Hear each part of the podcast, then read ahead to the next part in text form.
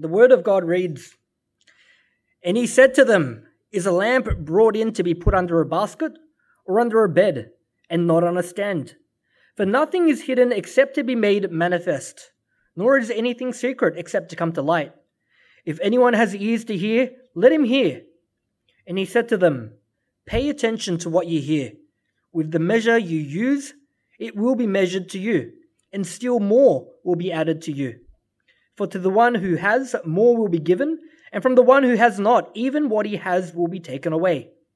And he said, The kingdom of God is as if a man should scatter seed on the ground. He sleeps and rises night and day, and the seed sprouts and grows, and not, he knows not how. The earth produces by itself first the blade, then the ear, then the full grain in the ear.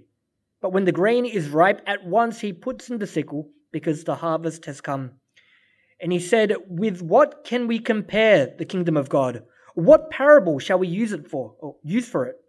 It is like a grain of mustard seed, which when sown on the ground is the smallest of all the seeds on the earth. Yet when it is sown, it grows up and becomes larger than all the garden plants and puts out large branches so that the birds of the air can make nests in its shade. Let's go to the Lord in prayer. Father, once again, we, we, we thank you uh, that we can congregate on Sunday in this building to lift praises, to celebrate your Son, to study and unpackage your word, to hear you speak.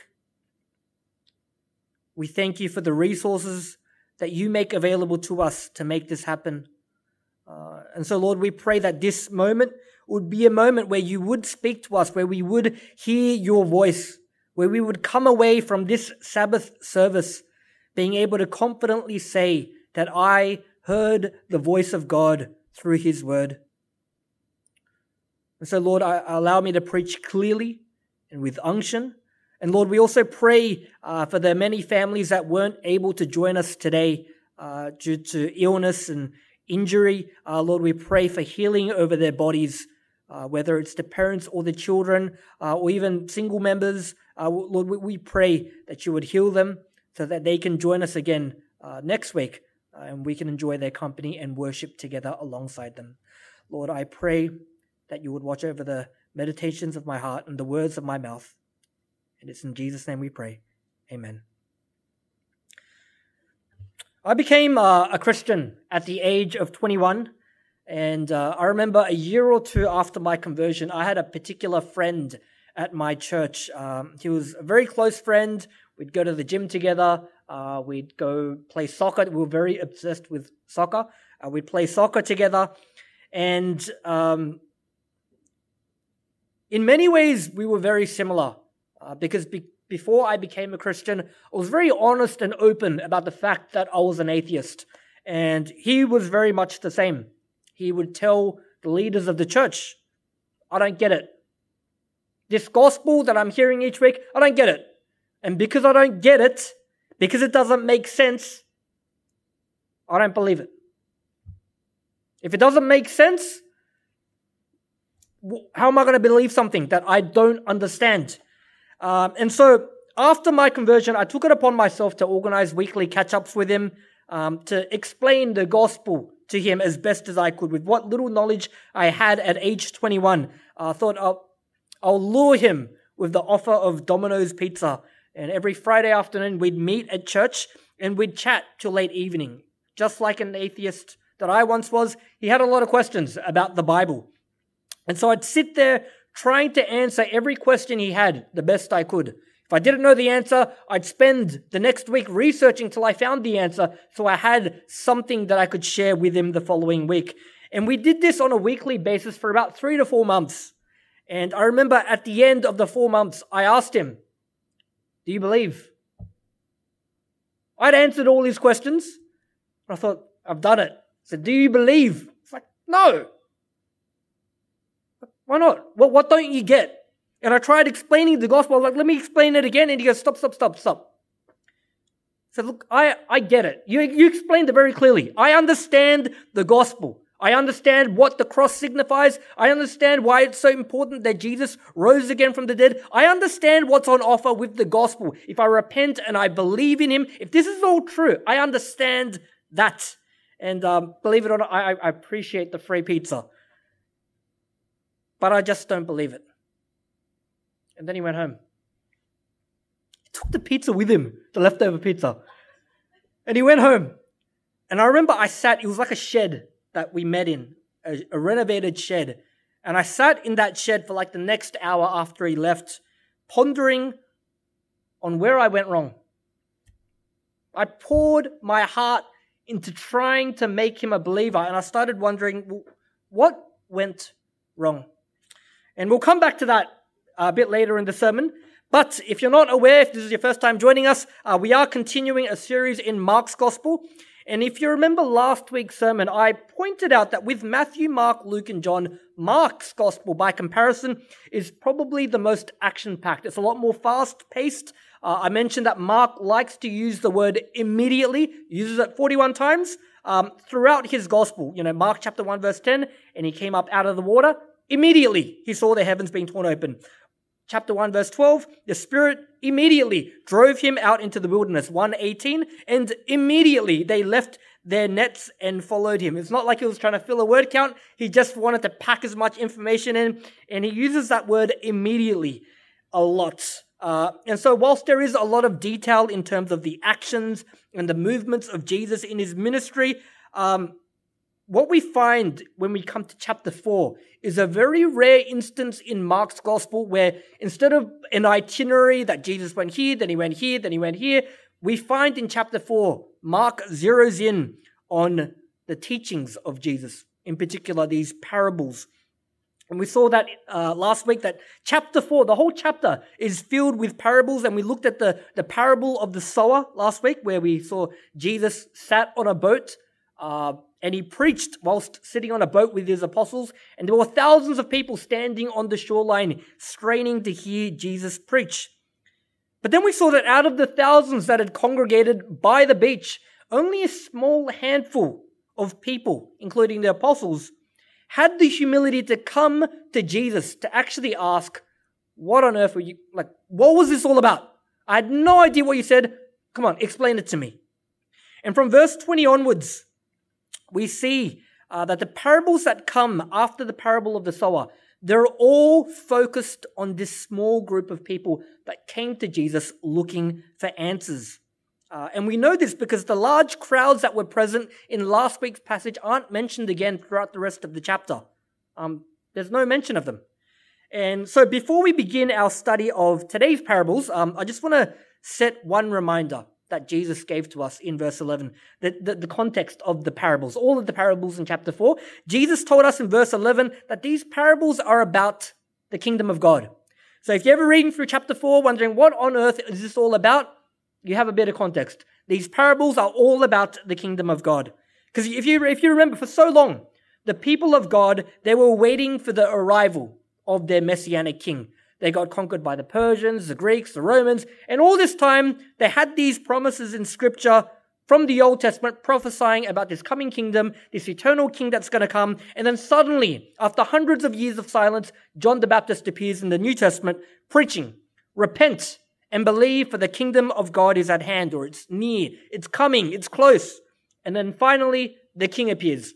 Jesus appears on the scene. So the king has arrived, the kingdom has arrived. And so, yeah, ever read chapter 4? You wonder what it's about. It's about the king and his kingdom.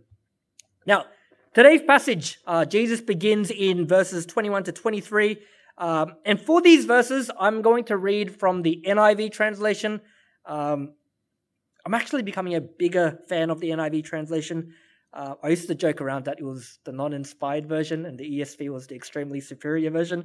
But I'm finding that the NIV has quite a lot of merit to it. So, verses 21 to 23, it says, He said to them, Do you bring in a lamp to put it under a bowl or a bed?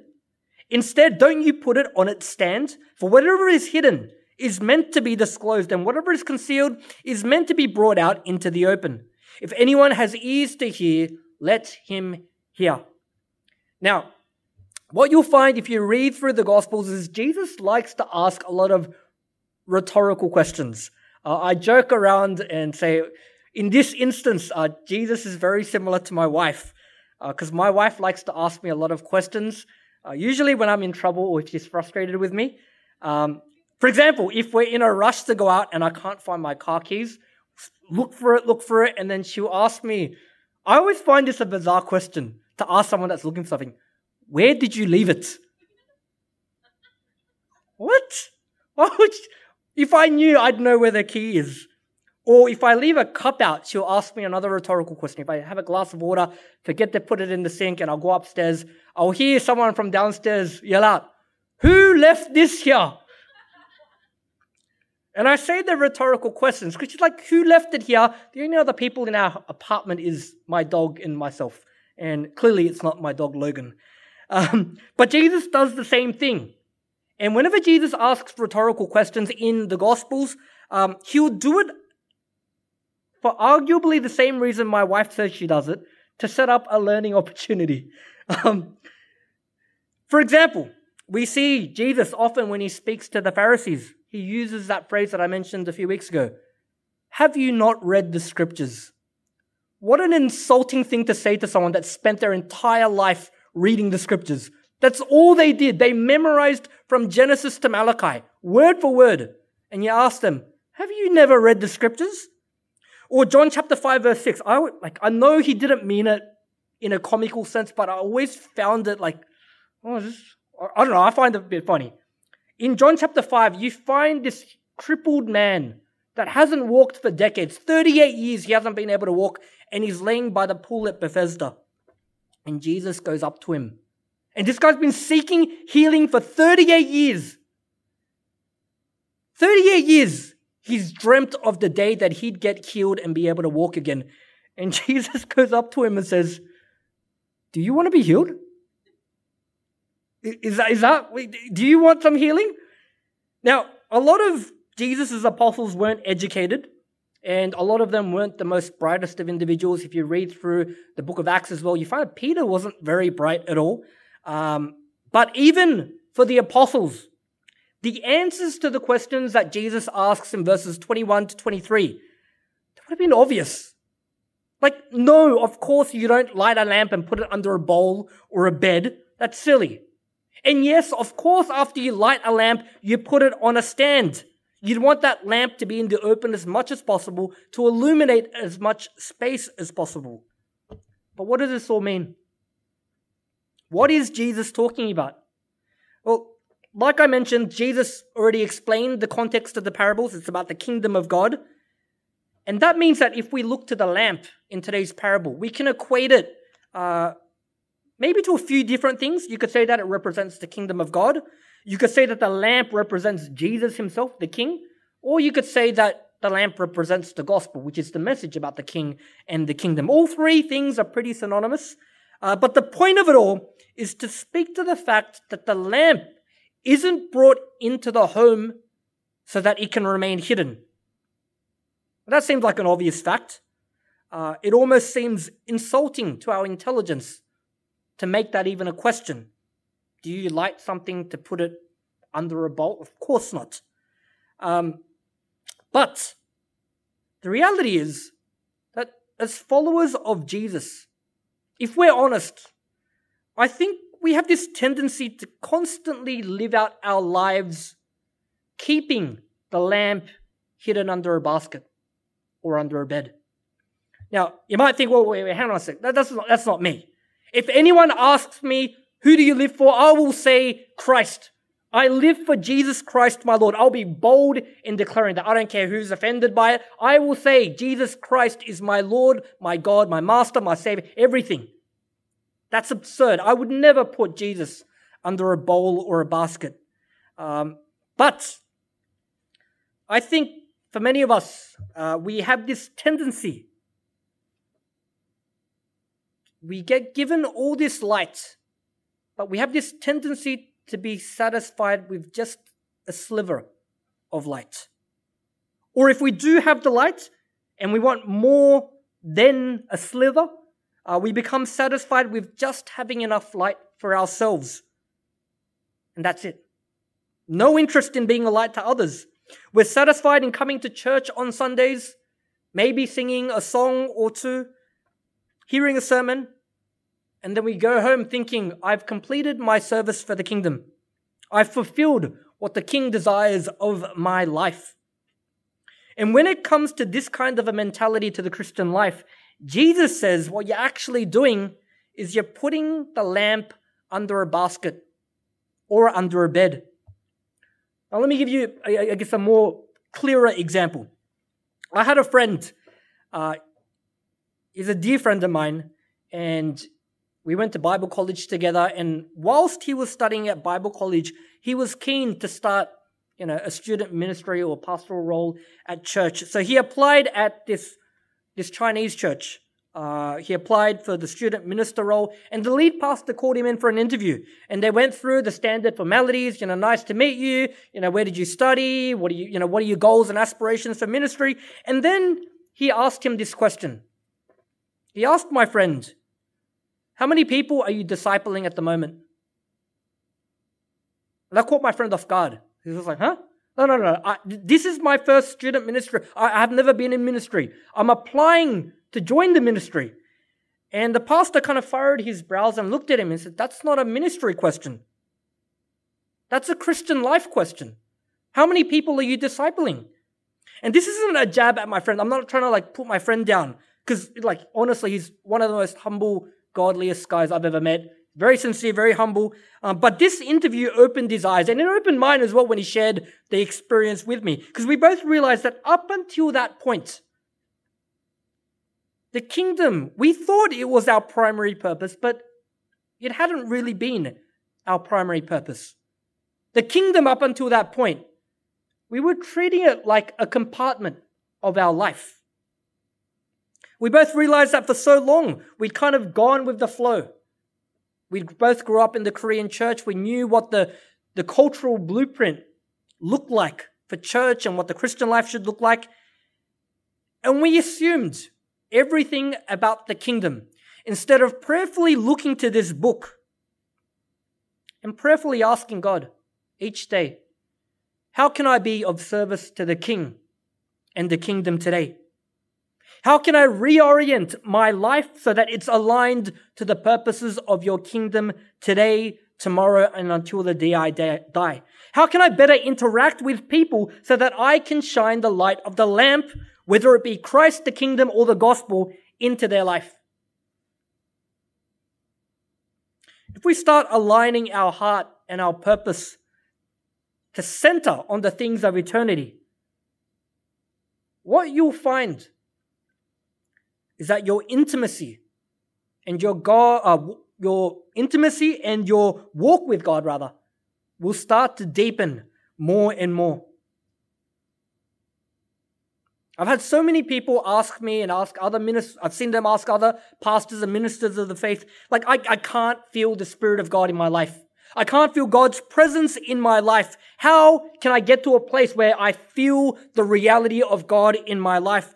And I don't know if you're grappling with that today, but I'm telling you, not just as a pastor, but as someone that believes in this word, that if you center the purpose of your life, the primary purpose, not a compartment, not a secondary part, but the primary purpose of your life, if you center it around the King and His kingdom and intentionally live for His glory, that every day you wake up and you prayerfully ask, how can I live for your kingdom today? Before you go to bed, you prayerfully ask, how can I live for your kingdom tomorrow?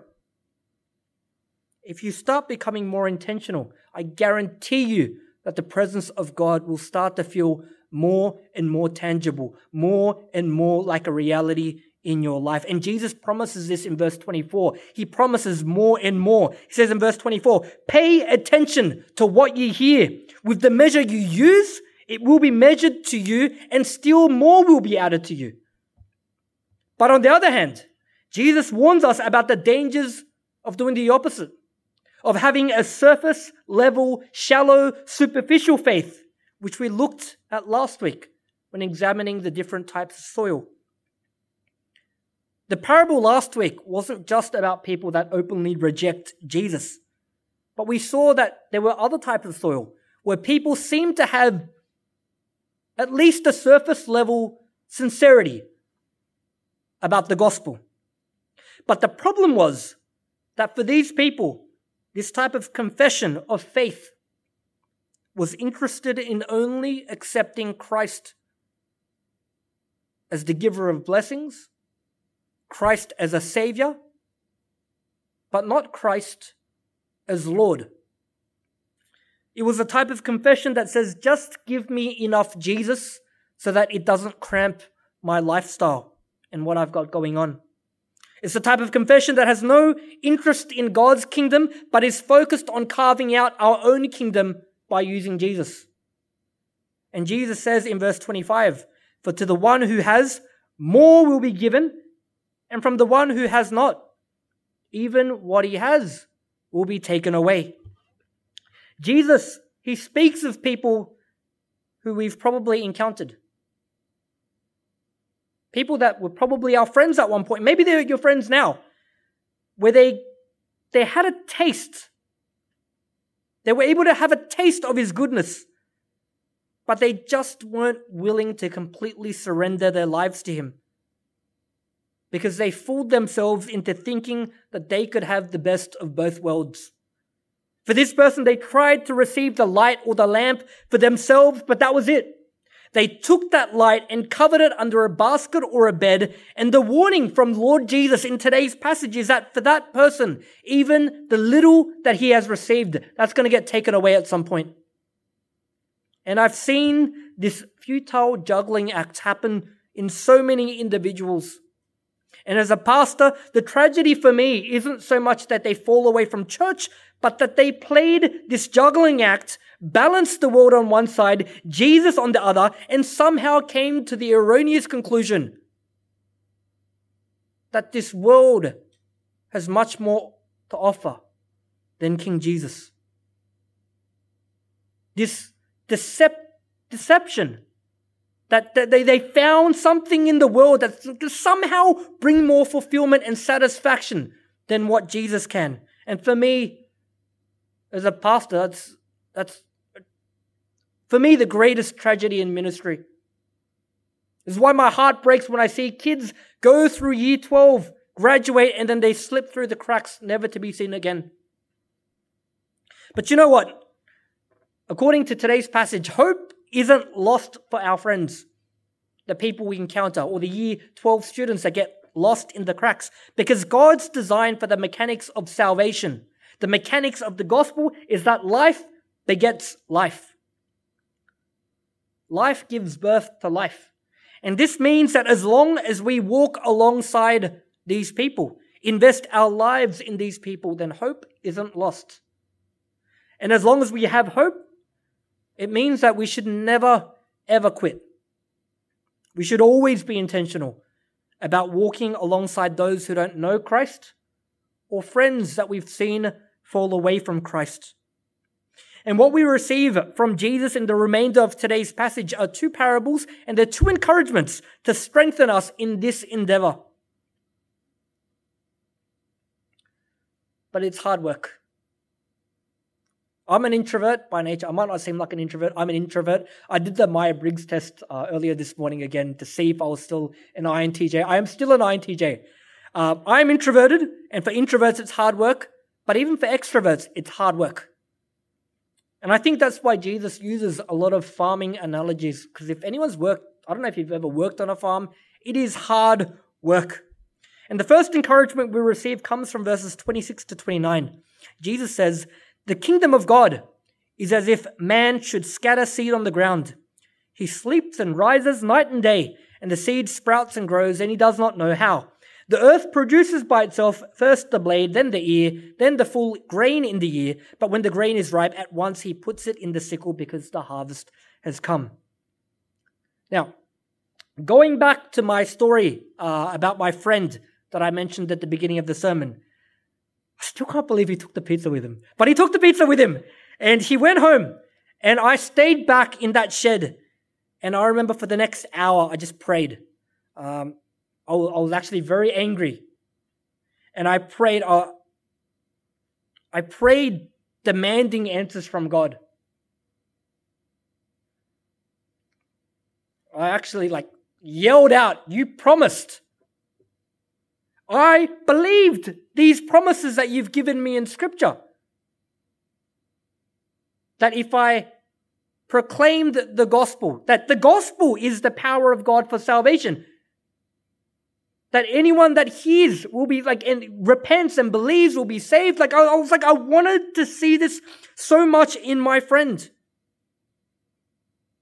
I spent weeks, every week, anytime he gave me a question, like the typical atheist asks, like, where, where did dinosaurs go in the Bible? Like, stuff like that. It's like, I spent weeks trying to come up with not like shallow, like textbook answers, but something deep and tangible that would be like, oh, okay, that makes sense.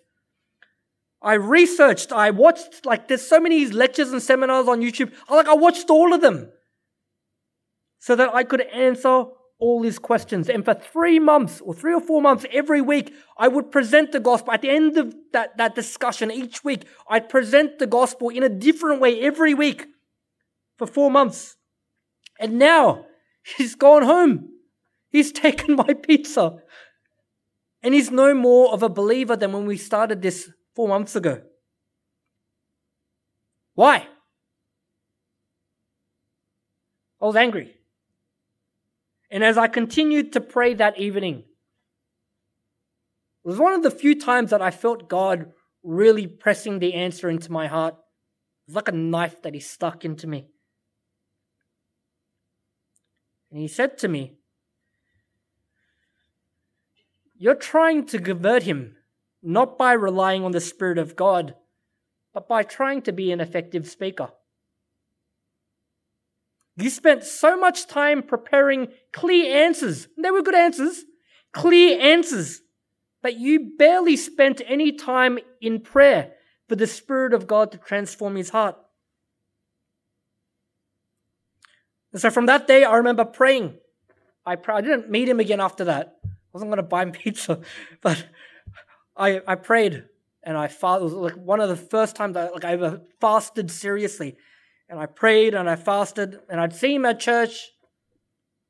And then one day I remember I was scrolling through Facebook. This was like this had been about like three or four years after Facebook had first ever appeared. This is how long ago it was. Um, and I saw a status he uploaded in his newsfeed. And he wrote, and I quote, I don't know how this happened, and I can't explain what changed, but from this day forth, I give my life to Christ.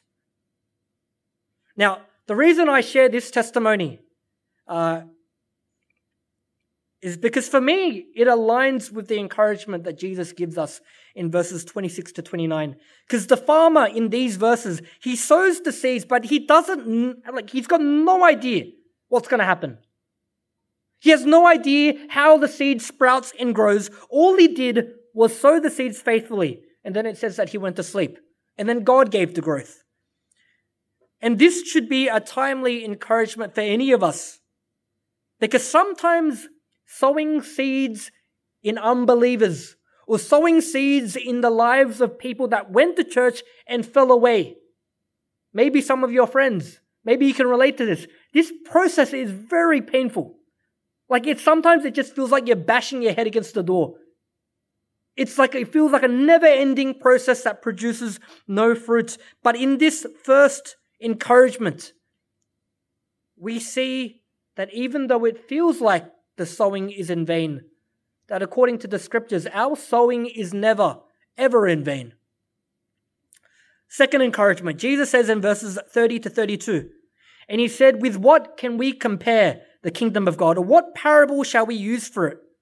It is like a grain of mustard seed, which when sown on the ground is the smallest of all the seeds on the earth. Yet when it is sown, it grows up and becomes larger than all the plants, all the garden plants, and puts out large branches so that the birds of the air can make nests in its shade.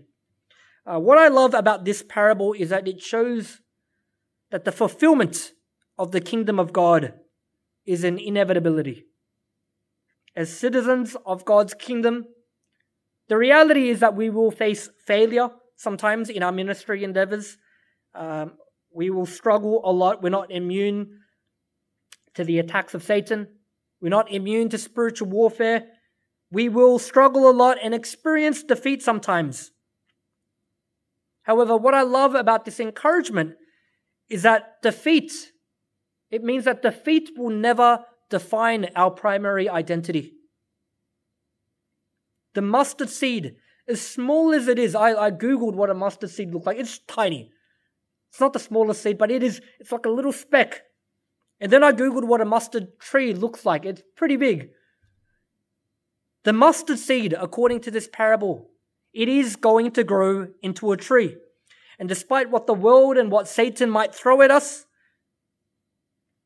even if it does end up feeling like an uphill battle for so many long periods of our life, the encouragement that Jesus gives us is that the outcome, the final outcome, is always going to be an eternal victory because of what Jesus has accomplished. And this ultimate eternal victory is not a matter of if, but it's a matter of when. And so the first encouragement that Jesus gave us was that sowing, our sowing, even though it feels like it's in vain, never in vain. Second encouragement is that the victory of the kingdom, the fulfillment of the kingdom is a matter of, not a matter rather, of if, but when. And that's how today's passage ends. Now, before I go, I've only got one application for today. Uh, actually, I'm trying to shorten my sermons a little bit. Um, but before I go into the application, uh, I just want to share a disclaimer. Like I, every week, I try to come up with the so what of a passage. Um, and I try to come up with applications that I'm, I'm hoping is helpful for you guys. But uh, I just want to share a disclaimer that the applications I give are not exhaustive. It's not an exhaustive, exhaustive list rather um, of the passage, but I want to tell you guys that because it's not an exhaustive list, um, I encourage you guys to reflect on the passage throughout the week, meditate on it, and prayerfully ask God, show me more. Show me more ways that I can apply this passage into my life so that I can be a more effective servant of the kingdom. Maybe even have conversations with each other during the week. How did you go? Applying Mark chapter 4, verses 21 to 32 in your passage or in your life this week. Um, maybe you can share with each other what worked well, what didn't work well. Anyway, to conclude today's sermon, I just want to share one short application, and that's to strive to be followers that live primarily for the kingdom. The opening parable of today's passage gave the rhetorical question about what you would do with a lamp. And we obviously know we wouldn't put it under a basket, you wouldn't put it under a bed. You don't have to go to North Sydney Boys to know that you don't do that.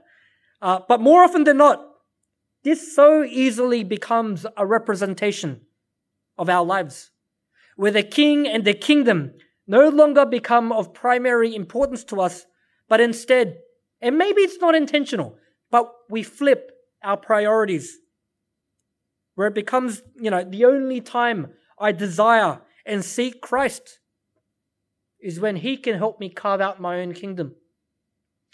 And the danger of living our lives that move in this particular trajectory, even though it seems harmless, is that your life will start to become more and more about you.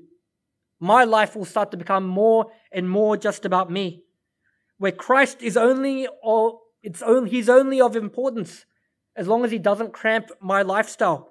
As long as he grants me prosperity instead of requiring sacrifice. As long as I can come to church and be served and receive something instead of being required to serve.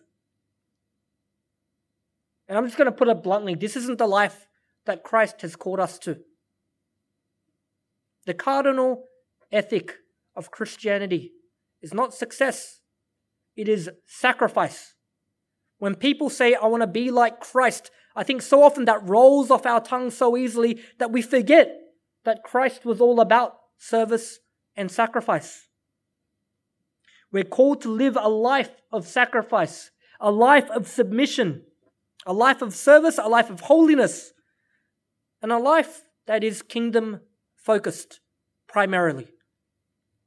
And being kingdom focused means prayerfully asking God each day, How can I live out this day for you?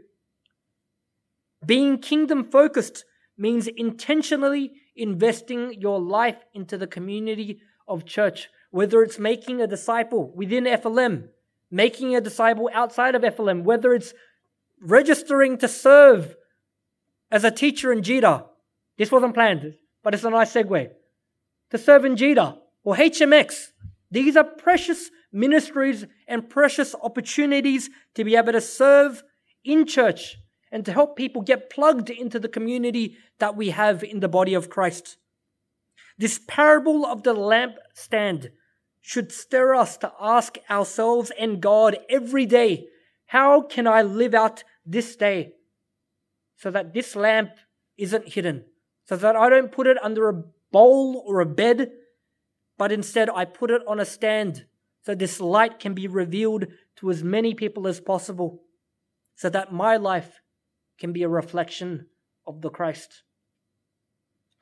Um, I want us to enter into a time of prayer now. And I don't know what your life has looked. I'm still trying to get to know each and every one of you. Uh, I've made it a mission to meet five new people each week. But I don't know where you stand. Maybe you decided that this year uh, was just going to be a year that you're going to come and you just want to be served until you get to a place where you're ready to serve. Uh, but I would impart to you that that, that kind of logic contradicts uh, what the scriptures, how the scriptures call us to live. Uh, so in this moment, I want you to ask God and ask the Spirit of God to open your heart and reveal His heart to you, His heart for how He desires you to live, the life that He has planned for you, what it should look like in the context of FLM and in the world. Ask Him to give you clarity to be able to reevaluate what it means to place that lamp, to take it out from under the bowl and from under the bed, and to place it on a lampstand. Ask Him to reveal it to you today, every day, tomorrow, next week, how to live this out. And pray for the Spirit's power, for obedience to be able to live a life primarily focused and centered on the kingdom of God. Let's pray.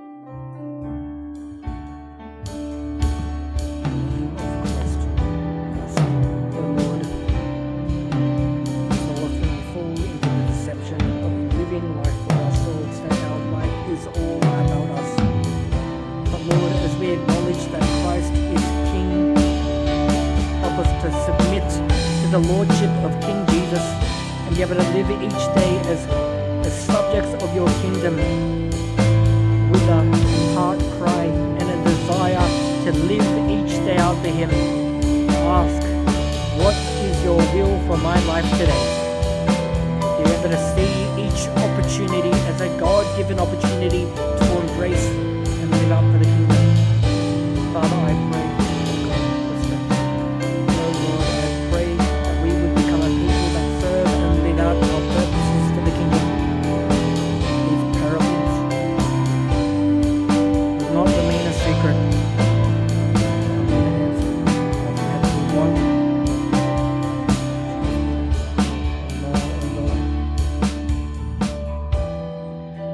Heavenly Father, we thank you for the parables in chapter 4. And Lord, we, we, we pray that we wouldn't come away from this just having answers. Not just with an understanding of what these parables mean, but Lord, we want that to translate into transformation in our life. That we wouldn't be satisfied with keeping the lamp, whether it's the kingdom, the king, or the gospel, that we wouldn't be satisfied with keeping a sliver of it for ourselves and putting it under a bowl or a basket, but that we would live intentional, kingdom centered lives that make the primary purpose of our life each day all about the King, all about the kingdom, and all about the gospel. Father, sometimes we, we we say to people that we, we don't know what to pray for.